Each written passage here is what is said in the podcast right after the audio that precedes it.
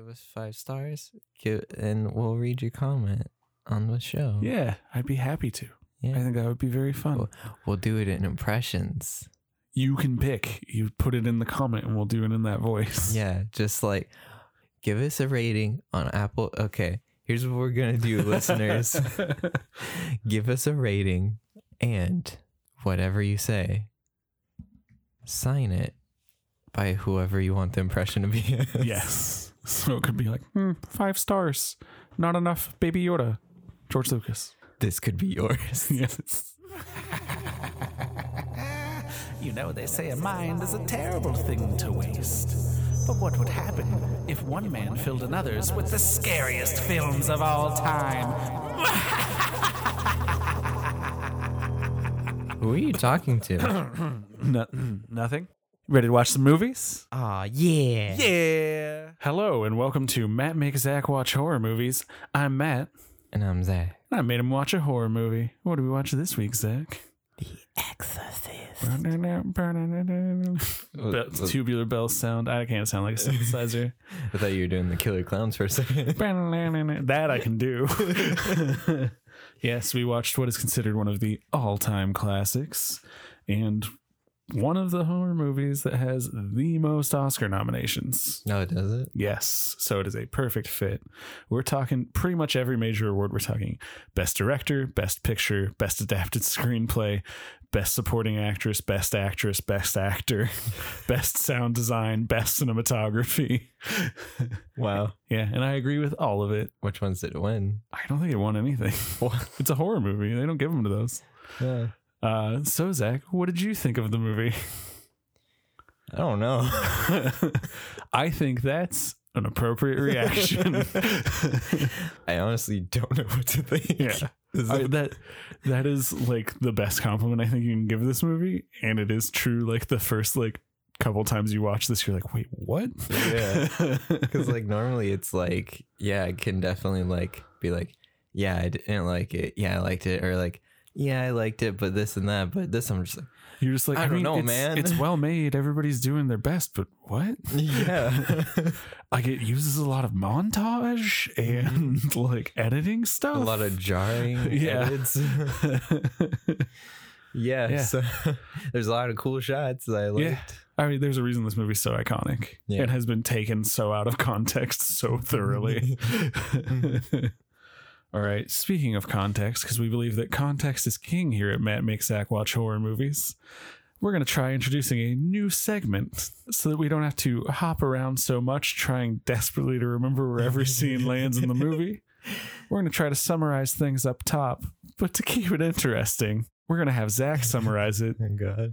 in as short a time as possible. and of course, since we're going to be discussing the film in depth now, spoilers, we're heading into Cape Fear. Whenever you're ready, Zach. Oh God. I'm blinking. okay, so we start off uh, in the mun- mummy. Brendan Fraser didn't show up, but his dad's there and he's excavating stuff. And then don't know what that had to do with the movie. Whoa, we're in America, I guess. I don't know. Some people are British, some people are American. Um, uh, fancy lady actor. Uh, her kid is the main character, and she's like, "Oh no, there's rats." But surprise, they're not rats. They're they're spookies, spooky ghosts. and um, uh, you meet uh, Rictus Damios, uh, Damien Priest guy. Uh, he uh, Hey, you got his name right. yeah. um, is- Da- Yeah, Damien is like You're eating up valuable Oh, time here. Uh, he's having a he's having a real hard time. Things are not turning up for Damien. that is true. Bad, bad name to have in a movie about this. Um, and then uh, oh uh oh, lady, lady's daughters. Uh oh, spooky. Uh-oh. uh, starts throwing up. and then uh, just weird medical. Can't figure out what's going on. Uh, uh-oh, Spooky's got it in her brain. and then uh, the, the title of the movie, Exorcist, that's what's going on. down on uh, John Carpenter Lane with kids running around in Halloween costumes. Uh, then uh, bunch of doctors. Uh oh, they don't have Roger Rabbit doctor to figure out what's going on. uh, so, so the, the, uh, she she kills the guy. Oh, she killed Mr. Bean, who is her mom's friend. Uh oh. and then they got Damien over, and he's like, "Yo, this is messed up." and then he makes sure it's he does his Pat- Patrick Wilson homework. He, he gets the evidence, takes it to the church. They're like, "Oh yeah, Brendan Fraser's dad has got this. Let's call him up." And then he comes in and they say a bunch of words and throw water at her, and she throws up on him a lot. It's real messed up. Uh, and then that didn't work. Oh, Brendan Fraser's dad's dead. And then Damien's like, no, me. And then just like, and uh, jumps out the window. And What do you say dead. on uh on Texas Chainsaw? He melts that window. Yeah, he, he just straight up melted the window, hopped it, and melted his skull as well. And he's dead now. And then they move away. Goodbye. Under three minutes, sir. I am very impressed. I'm not. Two minutes, forty six point fifty nine seconds. If if you got anything out of that, good job. I I got the plot of the movie. Uh huh. Fantastic work. Thank you. So, is there any now?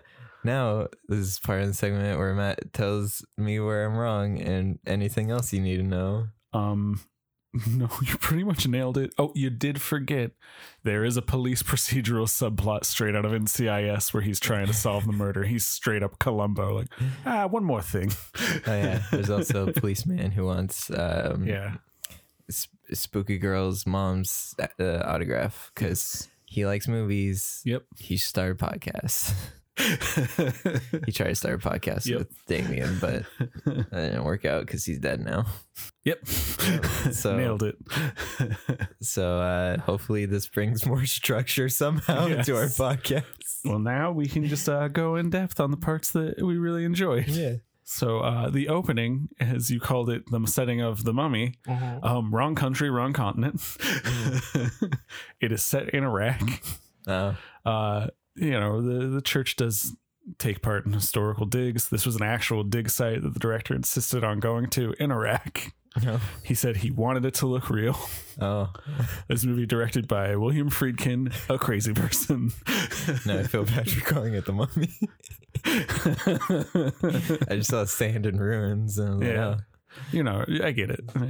But um, he's excavating, and this scene sets up some stuff that they vaguely call back to in that the, as you called it, Butterfly Man statue while we were watching the movie. uh, butterfly demon man. Yes. Is the statue of the demon possessing Regan, who it's hinted that he perhaps has tussled with before. Uh, and then we, yeah, we cut to, I think it's set in like Georgetown or something. I, I can never Mhm. remember where it's set. America, USA. We just kind of jump right in and we get to see just a nice family. And Yeah. all I could think was like, I really love and wish that, that some horror movie had the balls to just not have the scary part happen. And it's just like, this family's really nice.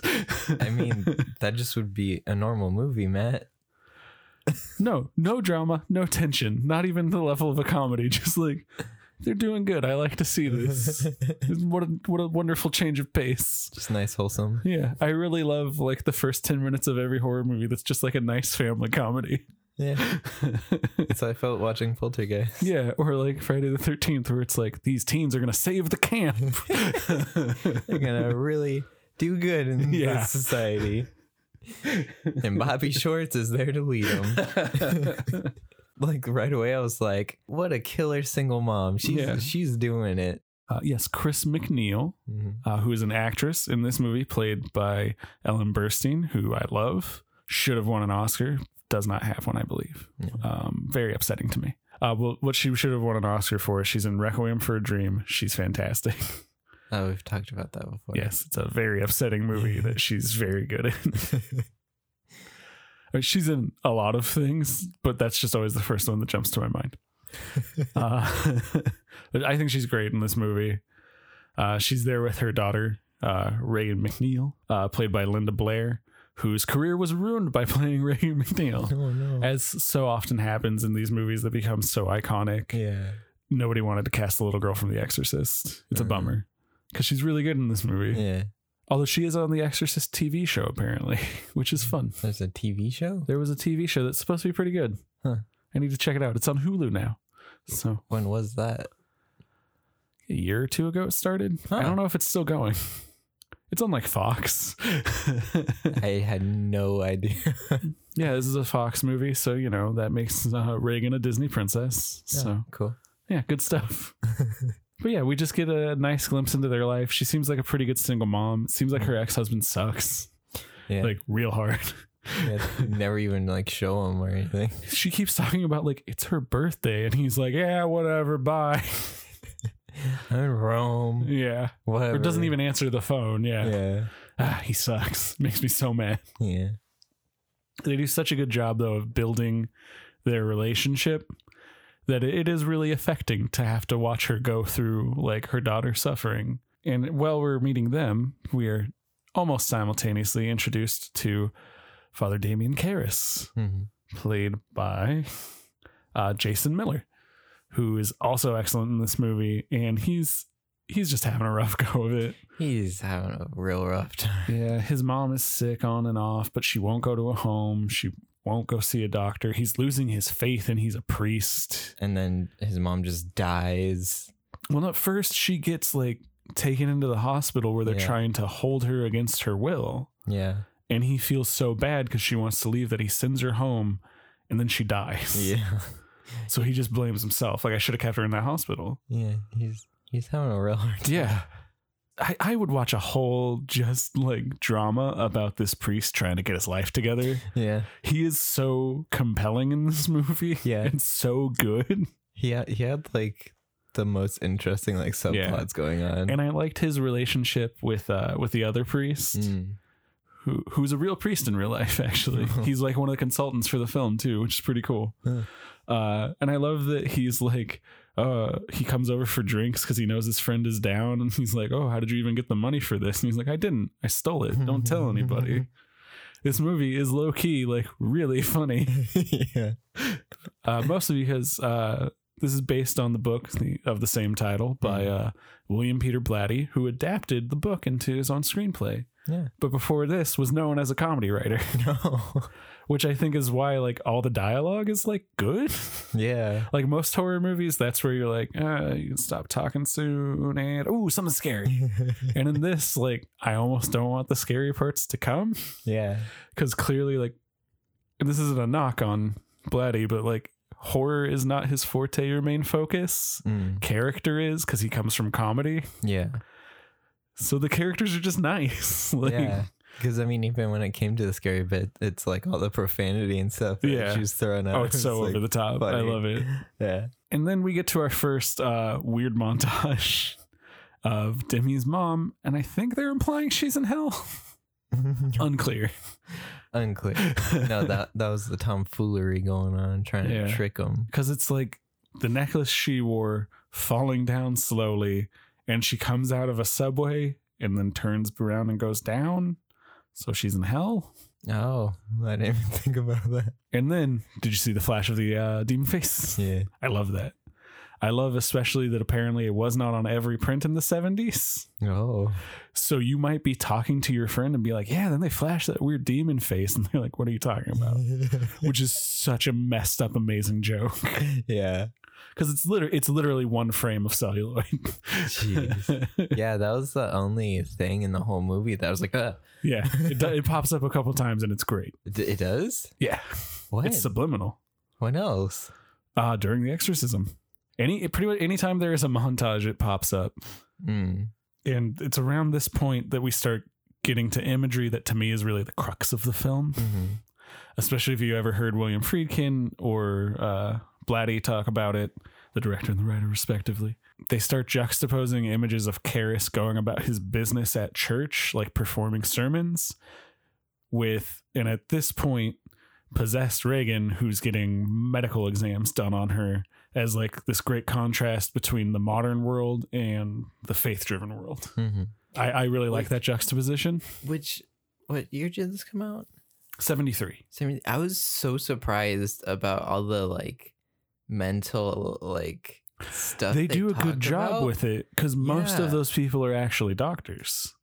That's crazy. Yeah, like Friedkin is a crazy person and wanted everything done as thoroughly as possible to the point that uh, that test that she gets done, where they poke her in the neck and inject the dye and everything, and the Mhm. blood spurts out. He got permission from Linda Blair's parents. They just did that procedure. They did that? They just did the procedure. that was real? Yeah. That's why it was so uncomfortable. Yeah. No, it's the scariest part of this whole movie. Oh god. you want me to make it even scarier? what? You know the not the main doctor. You know the assistant guy who's there the whole time, kind of creepy looking beardo. He in real life. Get ready.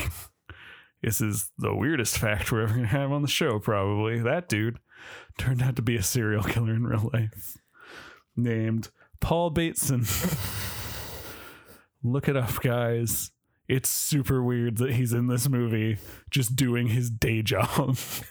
and it makes that scene way scarier once you know that. Oh, You're not making it easy to to like process this movie. yeah, and to like, oh yeah, I like the movie or oh no, I didn't like you're making it very hard. I think that's the point of this movie, though, because it's about struggling with this topic. yeah, it's just uh, this weird entity of a movie. now. Yeah, like horror is about these taboos, and everything about this movie makes me uncomfortable because all it tackles is weird taboos. Yeah. like like again, like it's all about like what's more important, faith or science. Yeah. And when you've put all your faith in science, what do you do when it fails you? Yeah. Which, for me, as a person who's not particularly religious, like, does scare me. Yeah. Like, if this happened to someone I cared about, like, what would I do? Call up Damien. uh, you can't now. I saw the end of this movie. uh I yeah, because I mean, like we talked about that on our poltergeist stuff. Was it or Conjuring? Yeah, it was Conjuring. I think both we kind of. Yeah, we just because there's that whole month that we talked about that. Eh, well, which it's, it's it's skepticism versus faith. Yeah. yeah, because like that's what I liked about this one. Because all those ones, it was like this is happening, and anybody who's skeptical was just like, nah. And- But in this one, it was like Even oh, the priests are skeptical. Yeah, and like all the scientists about talking about like brain lesions and like yeah. oh when this thing happens you could see hallucinations and stuff and like You you almost kind of go like, is was I misinformed about what this movie is? Like, yeah it was like dang dude like that's yeah. that's how you would explain that if like someone came to you with that like sort of thing Yeah. Uh, also, I am terrified of hospitals. So everything about the hospitals is scarier to me than the exorcism. oh yeah the the those scenes in there i was like no no All right. no well, no. and this is all where, like, literally in my notes, if you take a look, you can see I just wrote, man, the sound design in this movie fucks. Because the way the sound is mixed in all those hospital scenes is so upsetting to me. yeah also, way too many of those doctors smoke while standing over patients because it's the 70s. oh yeah they were lighting up all the time The priests smoke, the mom smokes, everybody but Regan smokes in this movie. Maybe that's why she kept throwing up on everybody. There you go. We cracked it. no need for holy water. Just stop Yes. smoking around children. Between that and they keep talking about like we're gonna have to give her another spinal tap, which I had as a child. It's not fun. what is it? Um, they take a series of needles and insert them into your spine and drain some spinal fluid to test. Uh, It's not a good time. that doesn't sound like a good time. no, no, this is an upsetting podcast. I'm sorry, everyone. At the beginning of the show, I was like, "Oh yeah, this episode would be like hee hee, stir up on people, funny." Here to change your mind about everything, Zach. took a dark turn when I, where I wasn't expecting it to. So Damien's having a rough time Yeah. emotionally. Yes, Regan is having a tough time. Her mom's having a real tough time. Ellen Burstyn in the scenes where she yells at the doctors, I just wrote A C T I N G. She is acting. with a capital A. She's an actor. yes. But I love that that works because her character is an actress. So it's like, oh yeah, this is what an act how an actress would react. Like Yeah. little over the top, lady. Bring it down. like Oh, and I completely forgot to mention we meet her friend and director Burke, who is fantastic in this movie. AKA Mr. Bean. Yes, I'm not even gonna give his real name. I should, but I just like calling him Mr. Bean. Uh, last film role of this Mr. Bean, uh, and I think it's a good one to go out on because like he's literally in two scenes and we remember him. yeah. He's great in this movie as just a drunk asshole. he was drunkenly following around a Swiss man, calling him a Nazi because he thought he was Yes. the guy's like, I am Swiss. Stop it. and it's here we're uh, introduced now right around here too. everyone is obsessed with these fucking joker stairs when the exorcist stairs are waiting right here for us to love them again. These are the best stairs in a goddamn movie. I don't know if you uh, noticed, but every single time they came on screen, I went like, i did. How dare you. How dare you invoke the worst film of 2019 to talk about one of the best horror movies. Right, it's not the worst film I won't be so hyperbolic, but I do not like that movie. I just Well, we're talking about Oscars. Oh, I'm so mad that it's getting like 11 nominations. It's probably going to win at least three of them. I can't wait to see your face when it won, when it wins Best Picture of the Year. I'm to throw myself off goddamn balcony like a priest in a horror movie. You're gonna melt that window,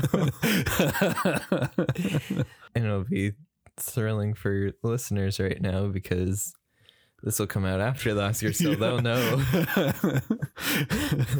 when there's a special announcement attached to this episode. So, uh, Matt just started yelling "grrr" and jumped out the window. He went, "Ha,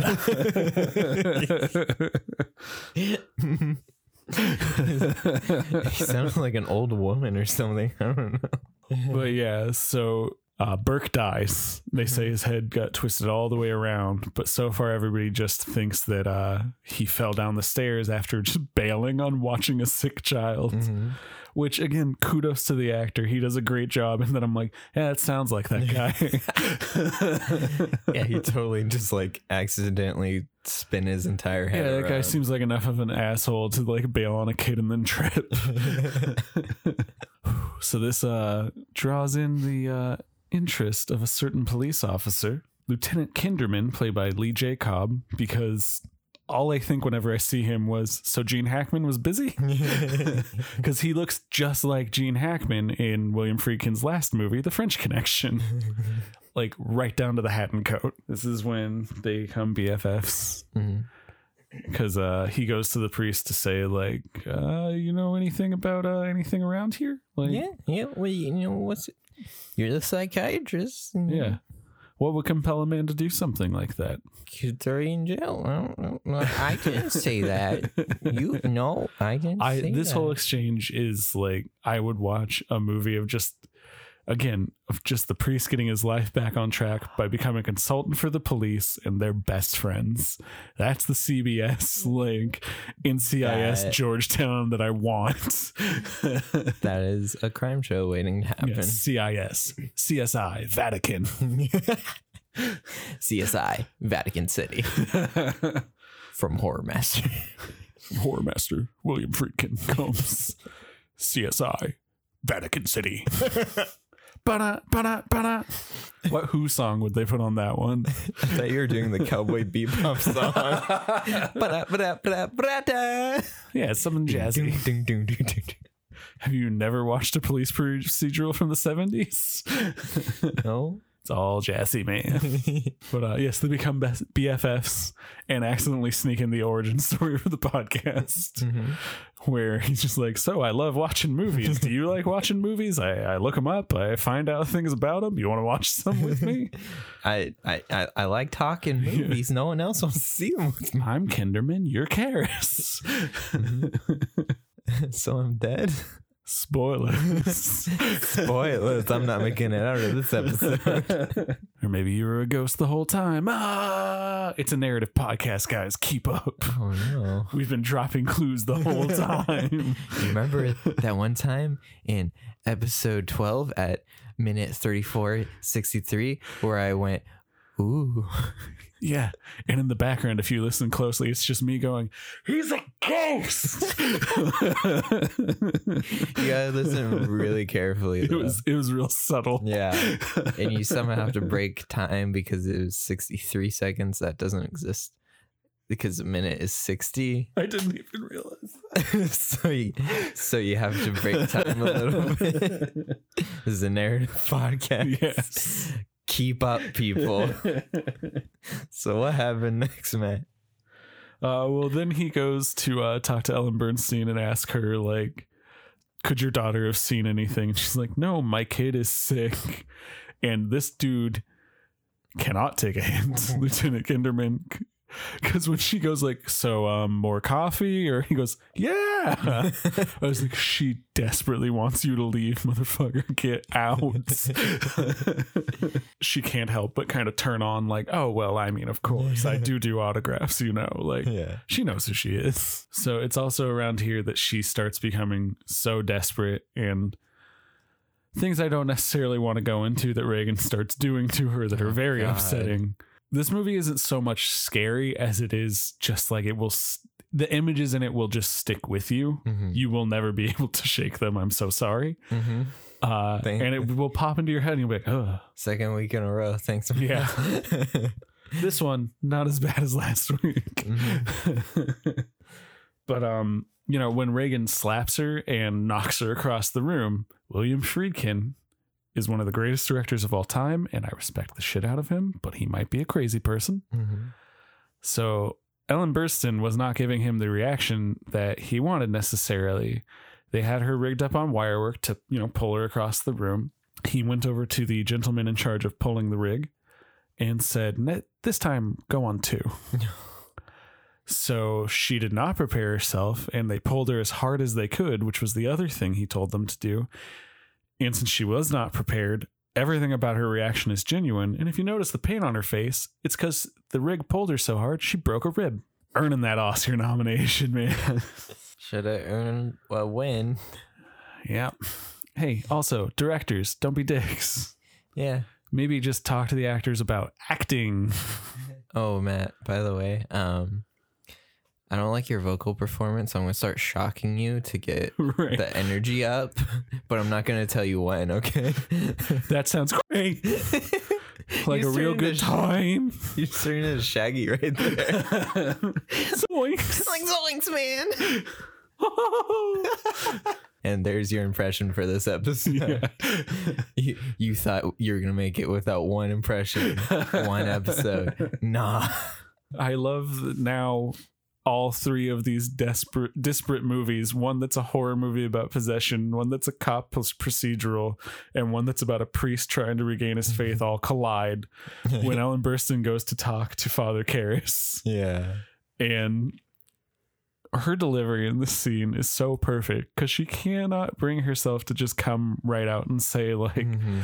I need an exorcism, dude. My kid's gonna die. So she's just like, so have you ever heard of like I don't know exorcism? Mhm. Nuts, right? Yeah, I mean, I, what are you doing Tuesday? You want to like save my daughter's soul or something? I don't know. Like she's trying so hard to be so casual about exorcism. like literally the second she said it, you're just like, uh, what? Yeah, he is also perfect. Yeah. He, he is already too high for this shit. yeah. He he was the residential. I'm too high. For Yes. But uh, he starts doing the tests, like you said in your uh, fun summary. Mhm. I'm still laughing about it. I'm sorry. Well, Uh, I hope everybody enjoys it. So it's around here that he starts investigating to see if an exorcism is necessary. I love everything about it. It's where the movie starts to go nuts. I love that the the devil or the demon, it's unclear, Mm-hmm. which I also really like. Uh is just messing with him. One, the demon doesn't want an exorcism, and two, the demon is just having a good time. mm-hmm. Um, I love the dubbing done to Oh, uh, Linda yeah. Blair, uh, which is a big part of perhaps uh, why she did not get to win an Oscar. No, Uh, she was nominated for Best Actress or Best Supporting, I believe. I mean, but- being, uh, They did not credit the uh, actress who did the voice of Pazuzu. That's Uh. the name they've assigned to the demon uh, in the sequels. Pazuzu. yeah. Um, Mercedes McCambridge does not even get her name in the credits despite turning in a ton of work. Absolutely killing it. yeah, and the dubbing job is so good that like people didn't think sh- that Linda Blair was dubbed. That's part of why they were so impressed. yeah. I mean, like being that young, being under all that makeup and doing all the physical like work and like Some of that was also an uncredited stunt double, yeah, which is also part of the controversy. Was then Mercedes McCambridge and her stunt double kind of came forward and were like, "We did work on that character too." mm, So then it became like, "Well, who do you nominate?" yeah, Because a lot of the physical toll is what we're nominating for, and she had a stunt double. A lot of the stuff we're nominating for is the vocal performance, and she was Mm, yeah. dubbed. But even Mercedes McCambridge said, like, I was following her cadence and things. yeah, I was just, I'm just older and have a better voice, and I'm a little bit better of an actor, yeah. you know? But I, I think she absolutely kills it. So shout out to uh, Mercedes McCambridge, who did not get credit for this movie at the time, and that's a bummer. Yeah. But I also understand, like, why they wouldn't want to put her in the credits because it does take away from kind of the magic of the movie. hmm But actors deserve credit. Yeah. You know, I kind of believe in that. Yeah. It's it, it's important to us that the people that like put the craft and love and passion into these movies get credit and recognition. So yeah. if you really like a movie or really like anything, make sure you know the people behind it, know their Yes. names, because you know it's nice to appreciate them. It's true. But I, I think the performance is incredible. And I think Linda Blair actually does do enough in this movie that she definitely deserved an Oscar nomination, maybe even a win. I mean, she gets stabbed in the neck in a real medical Right. procedure. That's not a stunt double, motherfuckers. Uh, That's just upsetting. yes. And again, we're reminded around here that Regan's dad sucks because she's like, I can't even call her dad. He like won't take my calls, and Yeah. his kid is dying, and he's the worst. yeah. Uh, and around here, Father Karras finally just breaks down and is like, Yeah, no, exorcism, let's do it. This is clearly real. She threw up split pea soup on me in one of the most famous scenes of this movie. Uh, like I said, too much Jamba Juice. yeah. no, split pea soup, way grosser. At least it's not dried milk like a Right. Bilbo bag. right. Uh, that that's one thing that I did like about the movie. The reason why I didn't like The Conjuring that much is how serious it took itself and how over explained a lot of it was. This, Yeah. you could tell like they had no interest in holding your hand and like, oh, is it like the devil? Is it like a demon? Like, Is she crazy? uh, You're never sure until the very end if she's crazy or not. Yeah, and which which I like. Like they didn't feel the need to explain everything to you. Like some things, like you don't need confirmation on or not. Like Yes. that that would be a disservice to the movie. I think that's true. I think The Conjuring and The Exorcist are two different cases. In that, like, I think the structure of The Conjuring mm-hmm. is, I I meant more of just Yeah. in this genre of like yeah, I think uncertainty is scarier in a lot of ways. But I think The Conjuring is trying to set up a universe, and The Exorcist is just trying to be a movie. yeah, and and that's more to say about like The the The- way movies are made now. yeah the era of which it was made in. Uh, so he goes to the church, and they say you do need an experienced priest, though. So they call in Brendan Fraser's dad. Yeah. played by uh, Father Marin, played by one of Brendan my Fraser's favorite dad. character actors of all time, Mr. Max von fucking Sydow. Ming the Merciless from Flash Gordon. Ah, he's the savior of the universe. That Flash Gordon. that I know that Oh, means nothing to you. those were words. Uh, Yep. Queen did the soundtrack. It's a great campy movie. Look it up later. You'll have a good time. Yeah. But uh yeah, no, he's fantastic in this movie. He's of course the old priest we saw earlier, Mm. which is a great bit of callback to like that's how much this guy is around because he's been like five different countries in this movie and he's only been on screen for two minutes so far. Yeah, and he's looking real concerned all the time. Uh, I think he's great in this movie, and then he gets killed. So fitting. But I, I love everything about the exorcism itself. We missed earlier, but I will mention here again. She does the head turn Mhm. that I think is so much better in the context of the movie than the way it is used in pop culture. Is just isn't it creepy that this kid's head is turning around? Mhm. Every time she turns her head, she speaks with the voice of the director she killed, whose head got turned around when he fell down the stairs. She's making fun of him. Oh. Yeah. She's mocking that he died with his head turned around. Every time she does it, she turns her head and says something like, you know, did you see what your daughter did to me? Because he's in there with her now. And they're making fun of him. I I didn't realize that. Oh, it's so good. I didn't realize that. and instead, like now in pop culture, like stripped of context, it's just like, oh, isn't it creepy that the head turned around? Yeah, I think that's why I didn't realize that because I was just like, oh yeah, it was a thing. Yeah, between that and like the throw up, it's like without the context of the movie, it's not anything. Yeah. I mean, it looks cool. Yeah. It's a great effect done by the great uh, Dick Smith when ass- with an assist from uh, Rick Baker, who we will be talking about eventually because I love his makeup. He's probably my favorite makeup artist. But uh, Dick Smith at this point, like one of the legends of the industry, uh, doing all time great work. I, I do hate that there is a thing of uh, the Mond- Mandela effect here, much like we encountered last week. Why doesn't the extra, Why doesn't Tubular Bells or theme from The Exorcist, as it's more popularly known, play when he's standing under that light that light post? It's such a good point for that. It just doesn't happen. Everybody remembers it happening, but it does Oh. not. First time watching it, so Yeah, every, every time I watch it, I'm like, oh yeah, that doesn't happen right there. Lame. yeah, because in the beginning when uh, it's very John Carpenter and like she's walking down the street and it's pl- like that song is playing and like kids are running by in Halloween costumes, I was like, oh yeah, this is gonna be dope. And then like they never played it again. Yeah, it's a song called Tubular Bells. It was not recorded for the movie. Uh, it was just a song that William Friedkin liked. He had heard. Uh, it was done by like a 20 year old Wunderkind. Uh, who- Through a portal into Yeah. the eighties. Uh, yeah, it's, it's one of like the early like synth epic songs. It being in this movie saved a fledgling record company called Virgin Records. No. if it hadn't been in this movie, they probably would have lost all their money. Oh. But this movie made it a huge fucking hit. Yeah. And now Virgin is like one of the biggest corporations on the planet with an airline and like a phone company. Jeez. yeah, it's at this point though, the exorcism is played out fully. Matt, we find out Max von Sydow has a heart condition. They hint that he has tackled this demon in specific before by calling back to his time in Iraq with the flash of the statue Oh, yeah. behind Regan. Butterfly Man. Yes, Butterfly Demon Man. hmm And then the demon starts talking with the voice of Karras's mother. hmm Why did you do this to me? Why are you doing this to me? Why are you hurting me? And it just like makes you so sad for him. hmm It's so good. This movie's so good. I think that's also why I don't know how to feel about the movie. the ending, I was just like, man, that sucks. That's Yeah. sad. So then we get a bummer of an ending.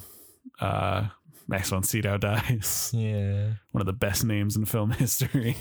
absolutely. and then uh Father Karras says, like, take me instead, gets the demon into him, and then kills himself. And he melts the window. Yep. Joker dances down the steps That's one way to put it. breaks his neck. Uh, how dare you, yet again. These are the best film steps in history. Do not make me think about the Joker. I'm just upset now. I've been upset since we started this movie. Fair. But yeah, and then the movie just ends. They've saved her. Um, he's it's kind of it's a bummer of an ending, but it's also something of a happy ending because this movie is so much about faith and finding the will to do what y- you need to do to feel good again. About like the idea of like mothers and their children, and it's about him finding a way to help a child the way he wishes he could have helped his mother. Like all this deep stuff And also sometimes Regan goes, "Ah," just to keep it nice and light here. Uh, if you want to have a serious discussion about the uh, the Exorcist, hit me up on Twitter, guys. if you want to have a not serious discussion about anything, hit me up. Patrick Wilson memes. We're still waiting. yeah. Oh, yeah, and the movie just ends. They are moving the fuck out of that house. Rightfully so. Yeah. Yeah. So that's the end of The Exorcist, a movie that I will forever find endlessly fascinating. And I love and struggle with loving and think it's weird, but I really enjoy it. and I still don't know how to feel. I think this movie is so much weirder than people want to think of it as. They want to think of it as a straight ahead horror movie because of all the parodies that strip it of its weirdness Mm. But like the way it uses montage, the way Yeah. the score kind of comes in and out, the sound design of the movie is like so big and so small, like at the Mhm. same time. It it's shot with like almost a fog to the lens, so that Mm. everything has this dreamlike quality. Yeah. It, it is not the movie I think it is made out to be by pop culture. Like Mhm. it is often done a disservice by the way it is viewed through pop culture. I feel like almost all of these horror movies that we watch tend to be that way Yeah. because me coming in, that's my only perception of all of them is anything I've seen pop culture. And when we actually watch the movie, I'm like, that that that was That's nothing. why like such a, a huge part of my goal when talking about movies, but especially talking about them on the podcast, is like context matters. Yeah. it makes art better. yeah, like all these movies have been way better than any perception I ever had of Yeah. them.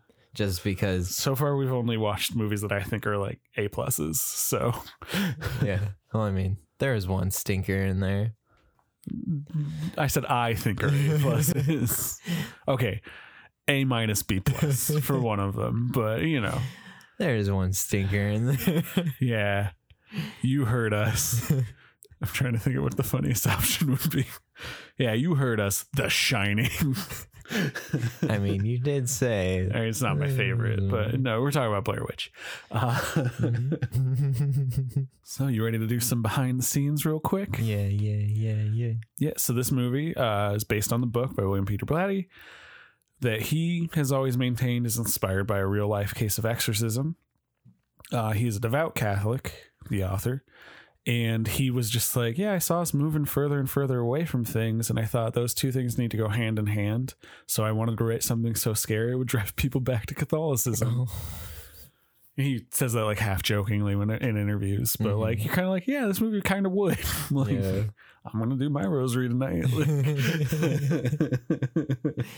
yeah, it did. It did. It did do a good job of setting like, oh, the pri- the priests here to like save the day. yeah, they're superheroes. Yeah. You know, they talk to God. they they they're Indiana Jones. yeah. And then it got uh, picked up by William Friedkin, who really liked the book, hired him to write the screenplay. They developed it together, and William Friedkin is a crazy person. So a lot of the behind the scenes stuff about this movie is nuts, Mhm. like Ellen Burstyn breaking her rib, uh, making people do scenes like 30 times each, as we've often heard Hmm. on this podcast. Uh, and perhaps in a way that's like extra cruel to everyone, but especially to Linda Blair. And I don't think it's intentionally mean. He wanted fog coming out of their breath. That's a hard thing to do pre CGI. Mhm. So he had the room refrigerated to almost zero. Linda Blair mostly wears a thin nightgown and is 13. that sucks. Yeah. She was probably very cold. And is already like having to deal with contacts and Yeah. all this makeup on, yeah. having pea soup in her mouth all the time. And speaking of makeup, this is my main thing for this that I'm so excited to talk about. I would not let Zach look at the cast list. Yeah, like, Zach, how old would you guess Max von Sydow is in this movie? Matt, what are you about to tell me, Matt? You know how old age makeup normally sucks in movies? What are you? this is the one time it's good. Max von Sydow, while filming this movie, is 43. No. Yes. This is the only good old age makeup in a movie ever. He is actually 90 years old currently. You will know him as the old man from the beginning of Force Awakens. Wait, that everybody thought was like, is he going to be important? And then he wasn't. That's Max von Sydow now. He's 90. Matt. Yeah. Matt, no. That's why I didn't want you to look it up because I didn't want you to see that he's old now and have you be confused. Matt, no. Do you want to see a picture of what he really looked like at the time? Yes. Matt. Oh yeah, I was just bringing that up. That's Max von Sydow at the time of filming in 1973. He is Indiana Jones.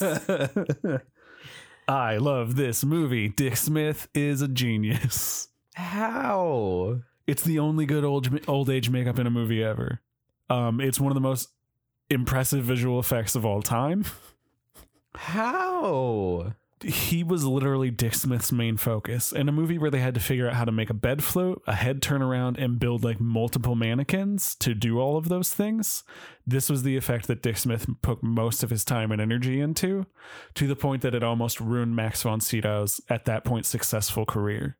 Because he would show up to auditions that they had called saying, We want Max von Sydow for this. And he would show up and would be 43.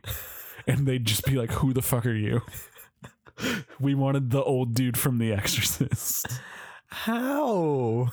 That's movie magic right there, Zach. I I love everything about it. Like at one point, like growing up, I was super into makeup, and this was like the movie my dad showed me, like when I was like a teenager, and I didn't like horror movies. He's like, "No, no, no, you're gonna like this one. Just watch that old guy in the background." And then at the end, he told me how old he was. He's the dude for. He's Three Eyed Raven. Yeah, I know. What?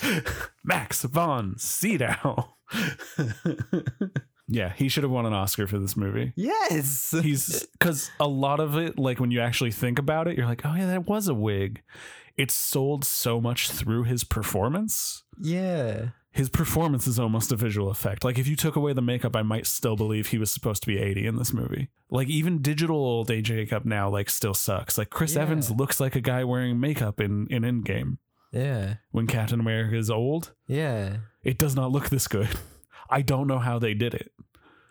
They have talked about it, but even the stuff they describe, like there are things you can put on your skin where you can pinch it and pull it and it will make their skin look wrinkled. Uh-huh. It never looks this good. Yeah. Any other time they've done that, it doesn't look this good. That's why they normally go with prosthetics. It's literally just his performance, the stuff to like f- falsely like wrinkle and glue pieces of his skin together to give creases, and then the way that Dick Smith would like shade the skin tones in. like I can't stop looking. Yeah, no, it's amazing. And then you see him old now, and you're like, wow, they like nailed it. they ah. guessed right. It's sort of like Maggie Smith in Hook, where she was only like 50 in Hook as old lady Wendy. My brain's broken. Yeah, it's so good. I love this movie. Dick Smith is a rock star. Yeah, no, I mean, it, it's literally like the cul- the effects in this movie are like the culmination of a whole career. Yeah. just like being like, all right, expert level, here we go. And it's a bummer because at the time there was no Oscar for uh, makeup, Ah. so he couldn't win it. Otherwise, I think he probably would have. or Upside though, have. his protege, who worked on this movie with him, Rick Baker, won the first one Hmm. for an American Werewolf in London, Nah. which we will cover at some point because I love that movie. When we do practical effects. Yes. All right, so that's The Exorcist. Any closing thoughts, Zach? I don't have any thoughts at all, let alone closing thoughts. Critical reception was excellent, by the way. Cool. Yeah. Did uh did people freak out because of the whole topic of it? Oh, of course. Which is really weird because this movie is like Catholics are superheroes. but I think it's got like so many movies, like Last Yeah. Temptation of Christ, like Dogma, like The Conjuring. It's got this weird thing where like people who haven't watched it for some reason assume like, well, it must be anti-Catholic or anti-Jesus, and it's like it is literally about how believing in Jesus will save you from the devil. what are you talking about? It's why I paid to go watch Joker because I was like, maybe it is good. I hope it's good, and then it wasn't. Uh, this movie, though, very good. Talking a lot about Joker. It's Oscar week, guys. it's Sunday. If for some reason someone who can vote in the Oscars is listening, vote for Parasite. Best movie of the year, maybe of the decade. I hope you're not listening because the Oscars are Sunday, and this won't go out until Shut up, Zach. following Time travel. Uh, my brain's broken. Yeah. you broke my brain with all the Jaws sequels. broke my Oh, also, this movie has like nine sequels. the Jaws. yes. Uh, two is hot garbage, but with a weird disco theme. uh, that has been described as if you put it on mute, it would be a fantastic film because it looks great. It really does. I haven't ever rewatched it. Uh, three is really good, directed by the person who wrote this one. Mm. Um, it's more of a spiritual sequel, but then the studio forced him to make it more of a direct sequel, Mm. as often happens with things. But it's still pretty good. Mm. Um, and then there's like some prequels and like spin-offs. They literally this is the Jaws 4. They hired a director to make a prequel to The Exorcist about Father Karras in Iraq, Mhm. or um, Father Marin in Iraq. Max von Sydow. Uh, Brendan Fraser's and then dad. didn't just cast him and not use makeup because he was old by then, which would have been the thing to do. They just cast another actor. Uh, the studio didn't like the cut the director turned in. They hired another director to come in, recut it, and film additional footage and make it a different movie. They released that. It got a poor reception, and the studio didn't really like it.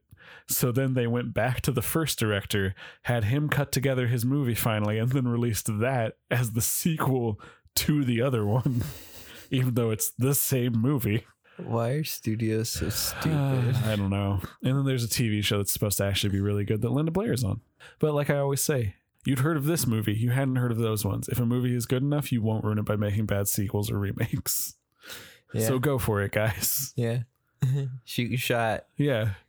You miss Worst- 100% of the shots that you Yeah. never take.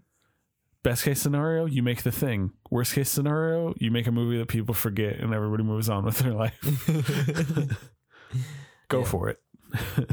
Do it. Live your dreams. Yeah. All right. Where can everybody find you. Zach? Before you fall Um, asleep. Uh, I've been asleep for the past 20 minutes. you only woke up to go, Max von Sydow. and then it broke my brain back into submission. Uh, what did I do last week? Where can everybody find you, Zach? no, I did something in addition. Oh, yeah, that's right. This is my podcast voice. Are you okay?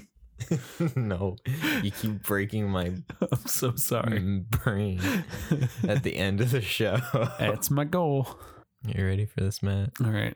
Three, two, one. Uh, I, I can't. I am waiting. You can follow me on Instagram at Zach Shirk and uh, ZachShirk.com. And I don't know, I got a Twitter or something that I posted one picture on Zach underscore Shirk. It's a great picture, though. Go look at it. It's pretty funny. Yeah, follow me on there and maybe I'll use it. And uh, where can I find you? You can find me on just about everything as I draw paintings, or you can go check out my Facebook artist page, Matt Mears. And you can listen to Matt Make Zach Watch Horror Movies on Spotify, Apple Podcasts, Google Podcasts, YouTube, Stitcher, all that good stuff. Give us a rating and we'll read it. Whatever voices you want. Gotta be five stars. I can do a Kermit impression, guys. Dude. Bring it on. Dude, he can do a Kermit impression. it's really just George Lucas. what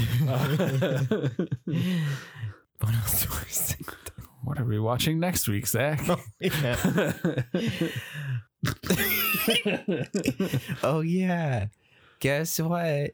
Bum bum bum bum.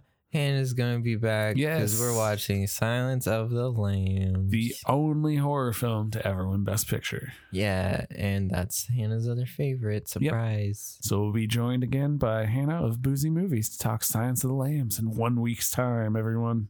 Yeah. So join us next week when we do that. Oh, uh, what's the quote? Leave that part in. yeah. Just the what's the quote? Uh, hey Matt. what's that? Matt. Zach is climbing over a table at me, everyone. Are you religious, Matt? No, why? You ever hear of an exorcist? Bye. Bye.